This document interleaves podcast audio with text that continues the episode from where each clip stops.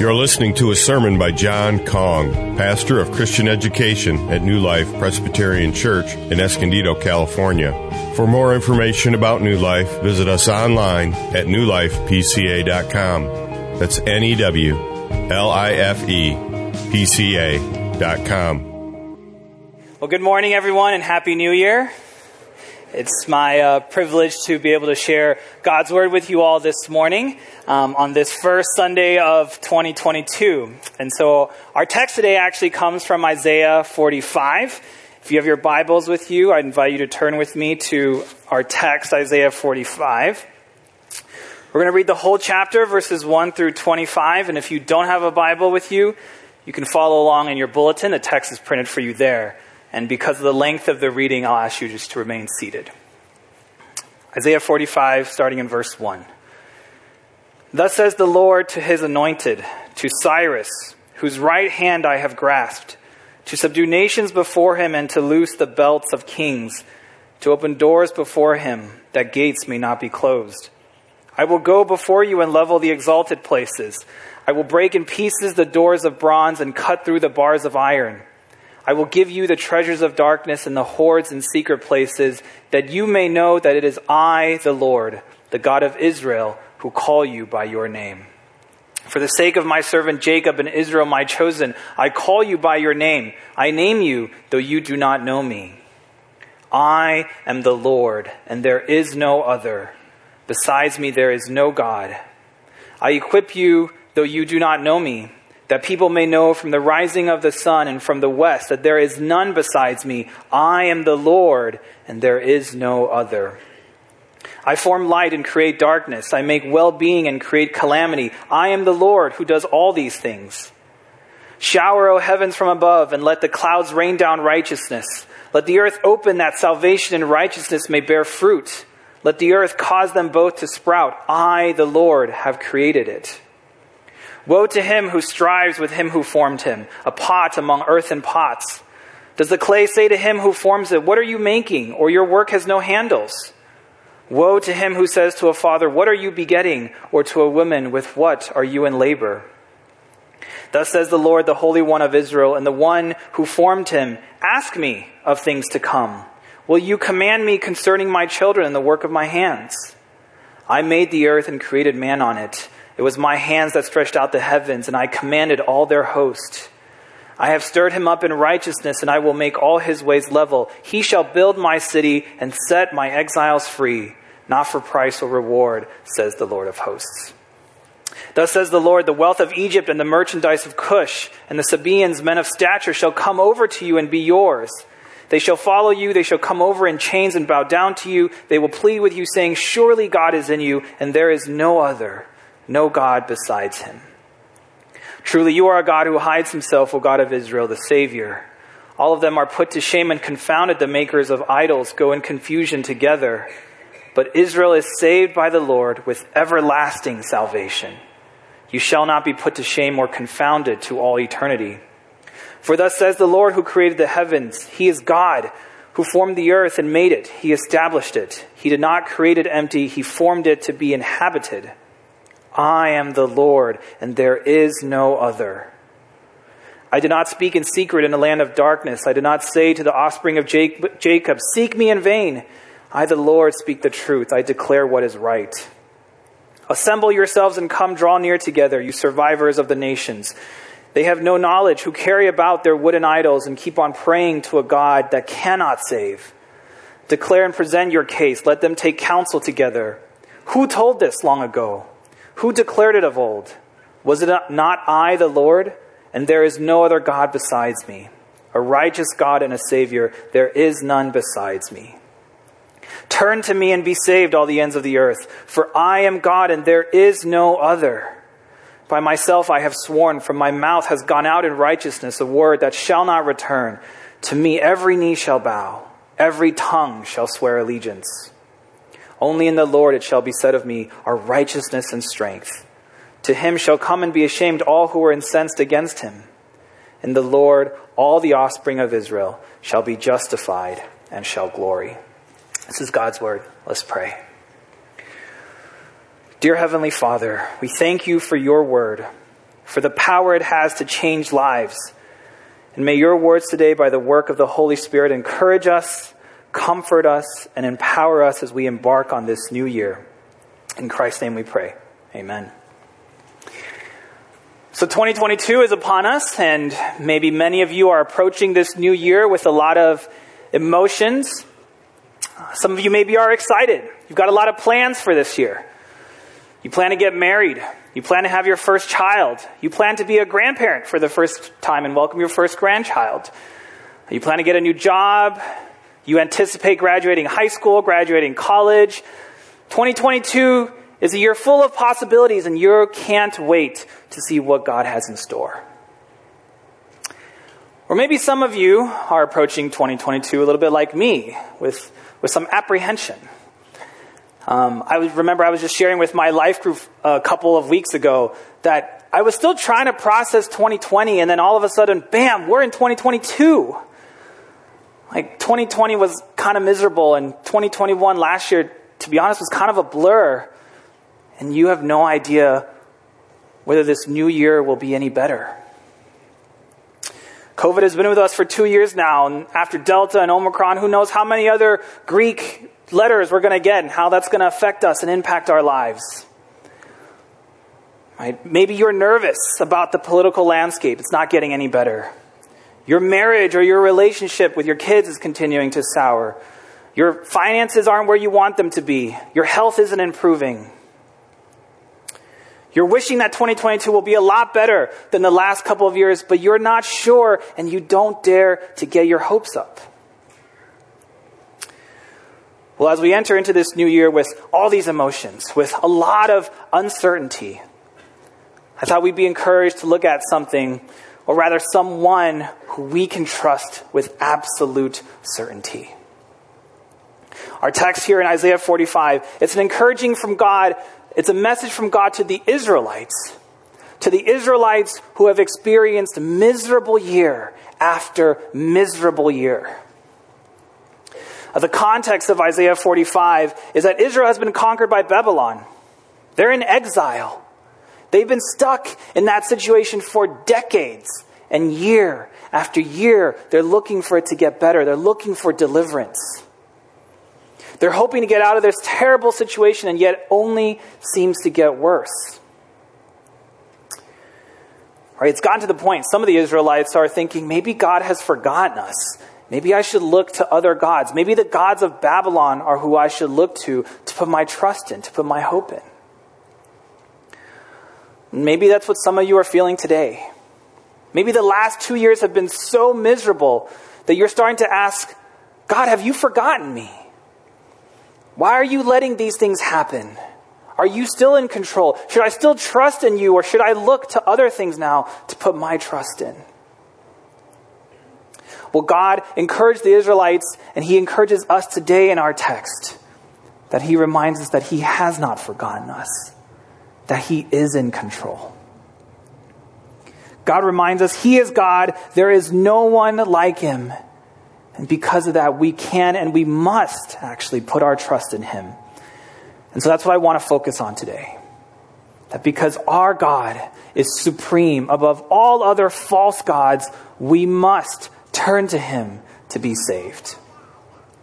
Because our God is supreme above all other false gods, we must turn to Him to be saved. And we're going to look at three things that God reminds us about Himself that should encourage us in this new year. And first is God is our sustainer.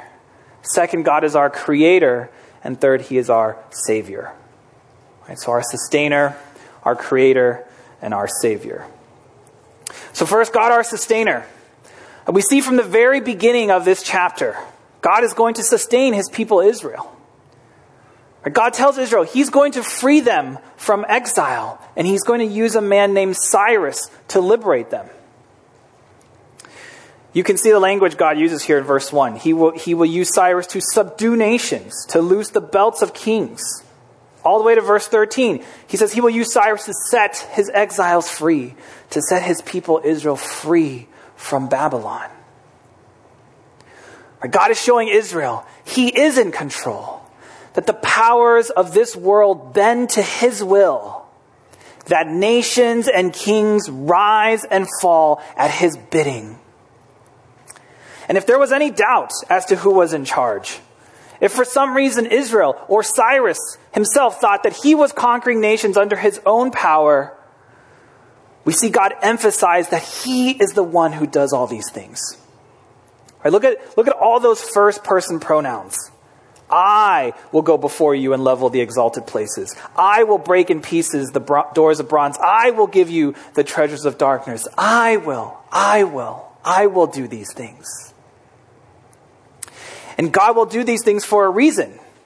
Why does He do them? It's that so that you may know that it is I, the Lord, the God of Israel, who calls you by your name. God is telling Israel He sustains them, He watches over them. And He does those so that they may know that He is God, that there is no one else who can command and control the destinies of this world like God does.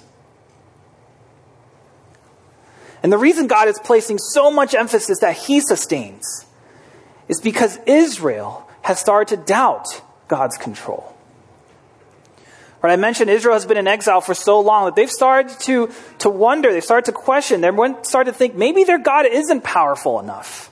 And maybe they should trust in the gods of Babylon now. Babylon is in charge, right? They're the conquering kingdom. Maybe their gods are more powerful. And so you can see in verse 20, for example, God scolds Israel for, for caring about their wooden idols, right? For, for praying to false gods that cannot save. None of the idols can declare what God has declared. None of the idols can make, can cause some things to come to pass like what God makes things come to pass. And there in verse 21, God stresses again, It was I, the Lord, who told and declared these things from long ago. There is no other God besides me. You can't help but hear that phrase repeated over and over and over again in this passage I am the Lord, and there is no other. God is hammering this truth into Israel's hearts that he is supreme over all other false gods, that there is no point looking at other idols because they cannot sustain you like God does. Well, what about you? Right, have the last two years caused you to doubt and to question God's sovereignty? Have you started to put your trust in other things besides God? Or maybe it's, it's not that you don't trust God anymore, but it's that you trust God and something else just as much. Maybe it's God and science. Maybe it's God and the government. Or maybe it's something closer. Maybe it's God and your job. Maybe it's God and your family. Maybe it's God and your health. God in your finances. God is telling us, He's reminding us that those things don't even come close to Him. Those are good things that God has given us, but if they rise to the level of idols, God is reminding us that those things don't predict the future. Those things can't make things come to pass. God is supreme because He controls those things. He is above all those things. Only He is God. He is the only one that sustains us. And so that truth should comfort us, right? It should encourage us. And you would think that Israel, when they hear the news that God is in control, that He is going to sustain them, that He is going to free them from exile, that they'd be excited, that they'd be enthusiastic. We're going to be free. We're going to leave Babylon. We're going to go back to Israel. What good news that is. Yet, isn't it interesting in verse 9? God issues a warning of woe to Israel. It seems as if Israel, instead of being excited about this good news, they're, they're actually not happy. Instead, they're actually questioning God. And the reason Israel is not as enthusiastic, the reason they're not happy, the reason they're questioning God is because of how God is going to liberate them. Right? If you ask an Israelite how they would hope God would plan to liberate them and free them from exile, they'd probably tell you we hope God raises up an Israelite. We hope God raises up a political figure to help us overthrow Babylon, to overthrow this foreign kingdom. For us to be able to go back to Israel, free from foreign oppression, to rule ourselves, to go back to the days that it was like in King David. Right? They would want to go back to those good old days. But instead, God's chosen way of deliverance for them doesn't fit the way they would have chosen to be liberated. Right? God is going to use a man named Cyrus. He's going to use the king of Persia, a foreigner, a pagan, not an Israelite, to free them. Right? And God even goes so far in verse 1 to call Cyrus his anointed. Right? That's a title reserved only for people like King David. And so some of the Israelites are, are, are offended. Some of them might be even questioning God. Wait, wait, God, are you jumping ship? Like, is, is Persia going to be your chosen people now? Are you going to leave Israel? They're questioning God, and so God warns them. He says, Who are you to question me? Does the clay speak back to its potter? Does creation strive against its creator? Right? If we truly believe that God is sovereign over everything, then we have to believe that God is big enough to use whatever person or whatever method he wills to bring about his purposes. Or maybe you want God to wipe out the pandemic this year. Or maybe you want God to change up the political landscape this year. And who knows? Maybe God will. But what if he wipes out this pandemic not in the way you expect? What if he does change up the political landscape, but not with the results that you wanted? If those things happen, will you still submit to his sovereignty? Will you still trust that he cares for you? Will, will you still trust that he has you right where he wants you? Right, this pattern of God using methods to sustain us in ways that we don't expect happens throughout the Bible and ultimately it culminates in Him sending His Son Jesus to us, isn't it? We just celebrated Christmas last month, and during this Advent season, we were reminded, Pastor Ted reminded us, that God sent Jesus to save us not in the way we expected, right? He didn't send Jesus to be born in a palace, to be raised as a king.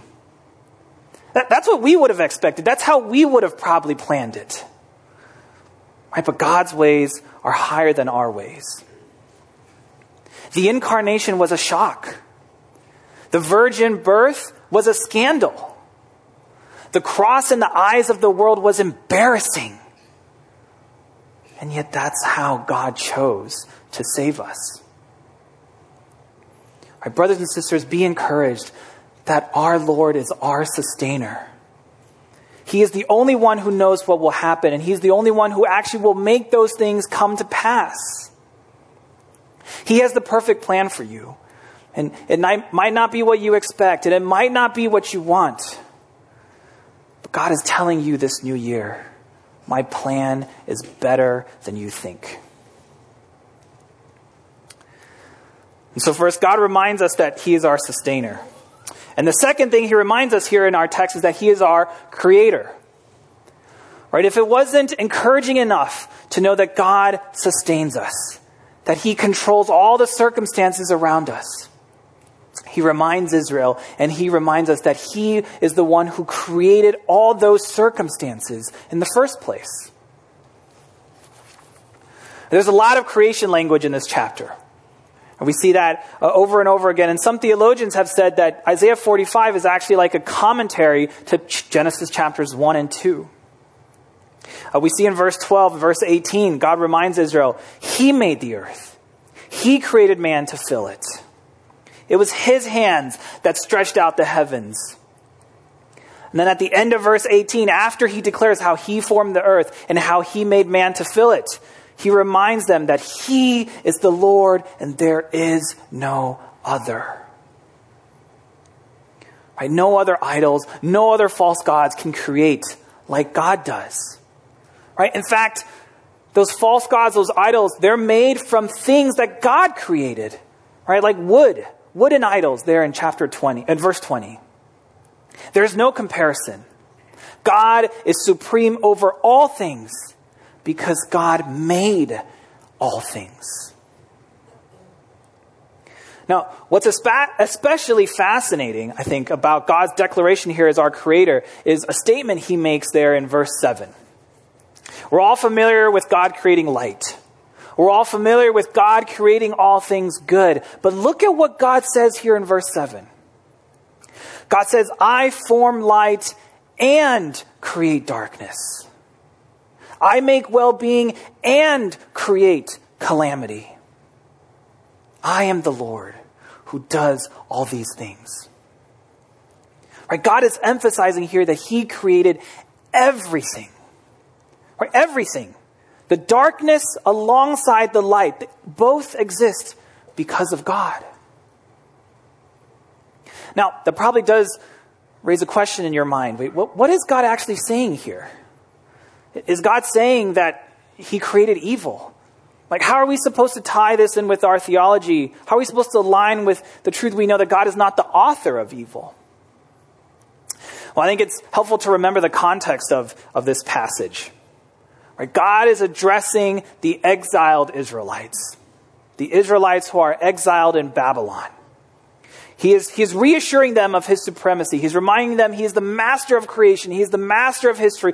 The Babylonian gods don't hold a candle to him. And so this statement is one more statement of him, further giving proof to his divinity and his supremacy.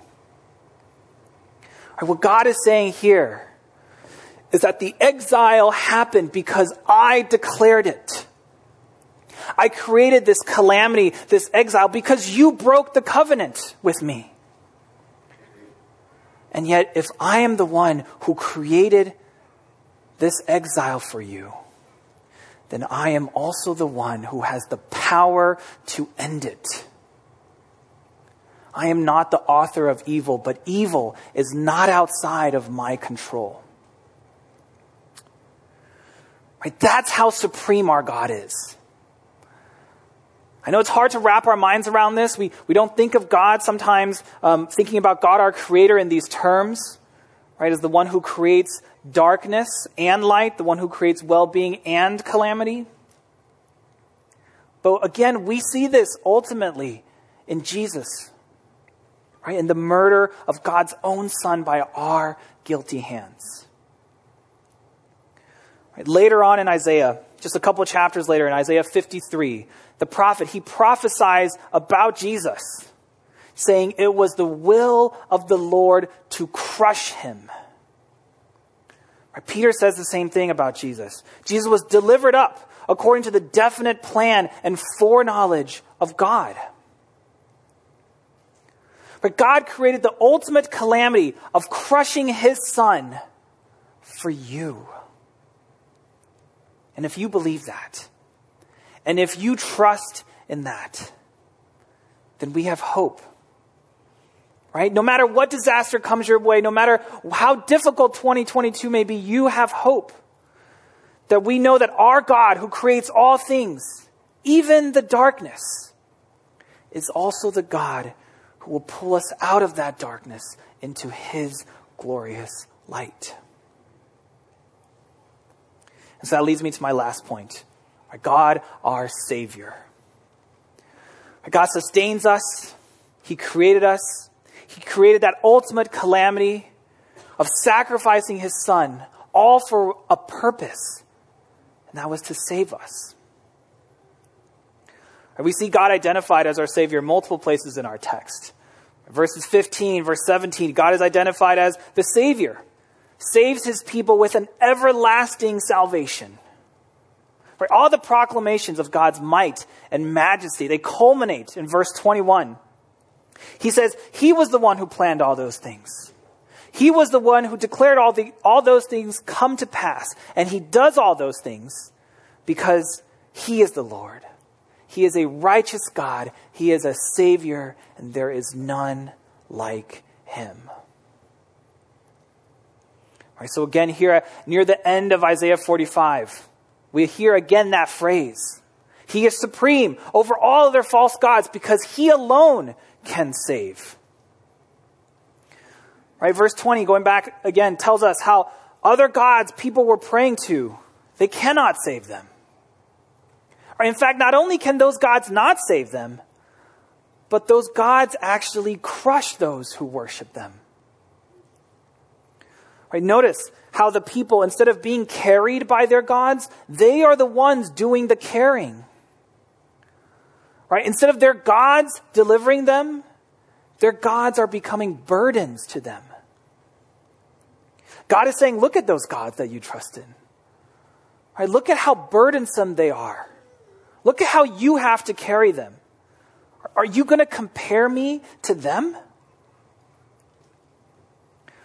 Now, most of us in America, we, we probably don't carry around physical idols anymore. But how many of you are carrying other false gods and idols in your heart, in your lives?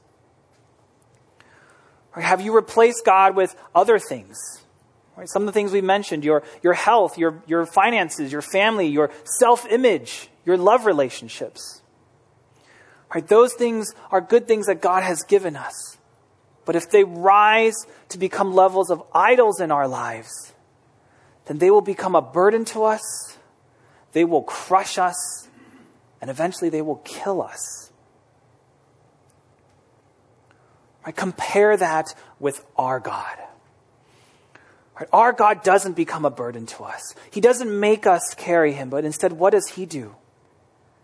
He carries us. He carries your burden for you. Right? If we serve a God that we have to carry, that leads to our destruction. But if the one true God carries us, that leads to our salvation.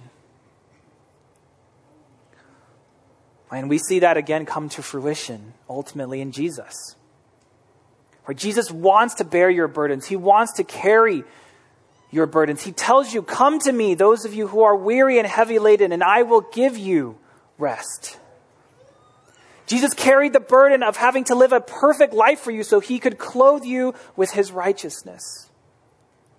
He carried your sins in his body on the cross so he would die the death you should have died. And just as Jesus was carried into heaven in his ascension, you and I, Christian, will one day also rise with him and be with him forever. That is Jesus. That is our Lord and Savior. There is no other like him. And because of who Jesus is and what he has done for us, every knee shall bow and every tongue will swear allegiance to him. You notice um, Isaiah says that. God says that in verse 23. And that phrase is used there to describe God. But Paul takes that phrase in Philippians 2 and he applies it to Jesus. Paul says, At the name of Jesus, every knee should bow in heaven and on earth and under the earth, and every tongue confess that Jesus Christ is Lord. Right, Paul is saying that everything here in Isaiah 45 that was used to describe God, we apply to Jesus as well. Jesus was there in creation. Jesus continues to sustain us, and Jesus ultimately will save us. Right, look at some of those verses here in our text of what it says God, what's, what God will do and apply it to Jesus. Right, verse 17. It is in Christ that we are not put to shame. It is in Christ that we are saved with an everlasting salvation. Verse 24. It is in Christ that we have righteousness and have strength. In verse 25, only in Christ are we justified and shall glory. Jesus is our righteous God and Savior. There is none besides him. And so, in light of these truths, we must do what verse 22 says Turn to me and be saved, all the ends of the earth, for I am God and there is no other. If you're making New Year's resolutions this year, I encourage you to make this verse your New Year's resolution. If you're not a Christian here today, if you're not a Christian watching this online, please consider turning away from whatever it is you are putting your trust in to get you through 2022 and turn to Jesus. Turn to Christ, who is the only one who can save you. I Turn to Him, trust in Him, and He will carry you to salvation. And if you are a Christian here today, if you're watching and you are a Christian, well, continue to turn to Jesus. When life gets difficult, when 2022 throws more trials and tribulations your way, when you are tempted to look at something else, to look, to turn your eyes away from Jesus and to trust in something else, remember that Jesus created you and he sustained you and he ultimately will save you. He will carry you through this storm. Whatever storm is in your life, he will save you. And so, my prayer for all of you this year is that you do have a happy new year.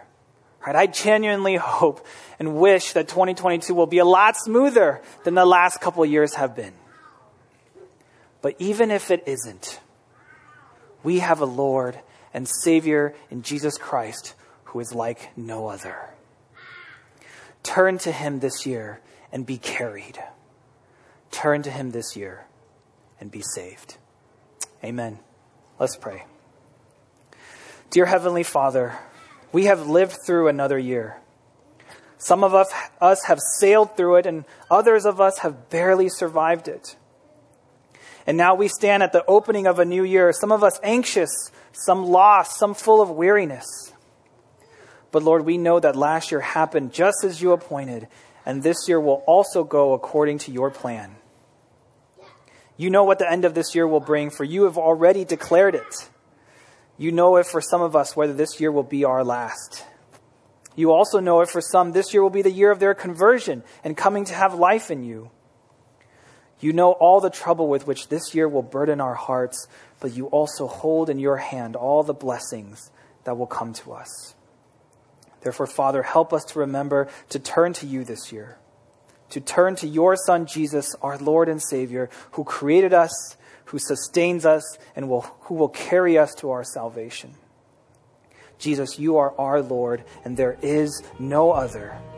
And it is in your name we pray. Amen. You've been listening to John Kong, pastor of Christian education at New Life Presbyterian Church, Escondido. Please visit us in Escondido, California, or online at newlifepca.com. New Life Presbyterian Church Escondido reserves all copyrights as applicable by law. Thank you for listening.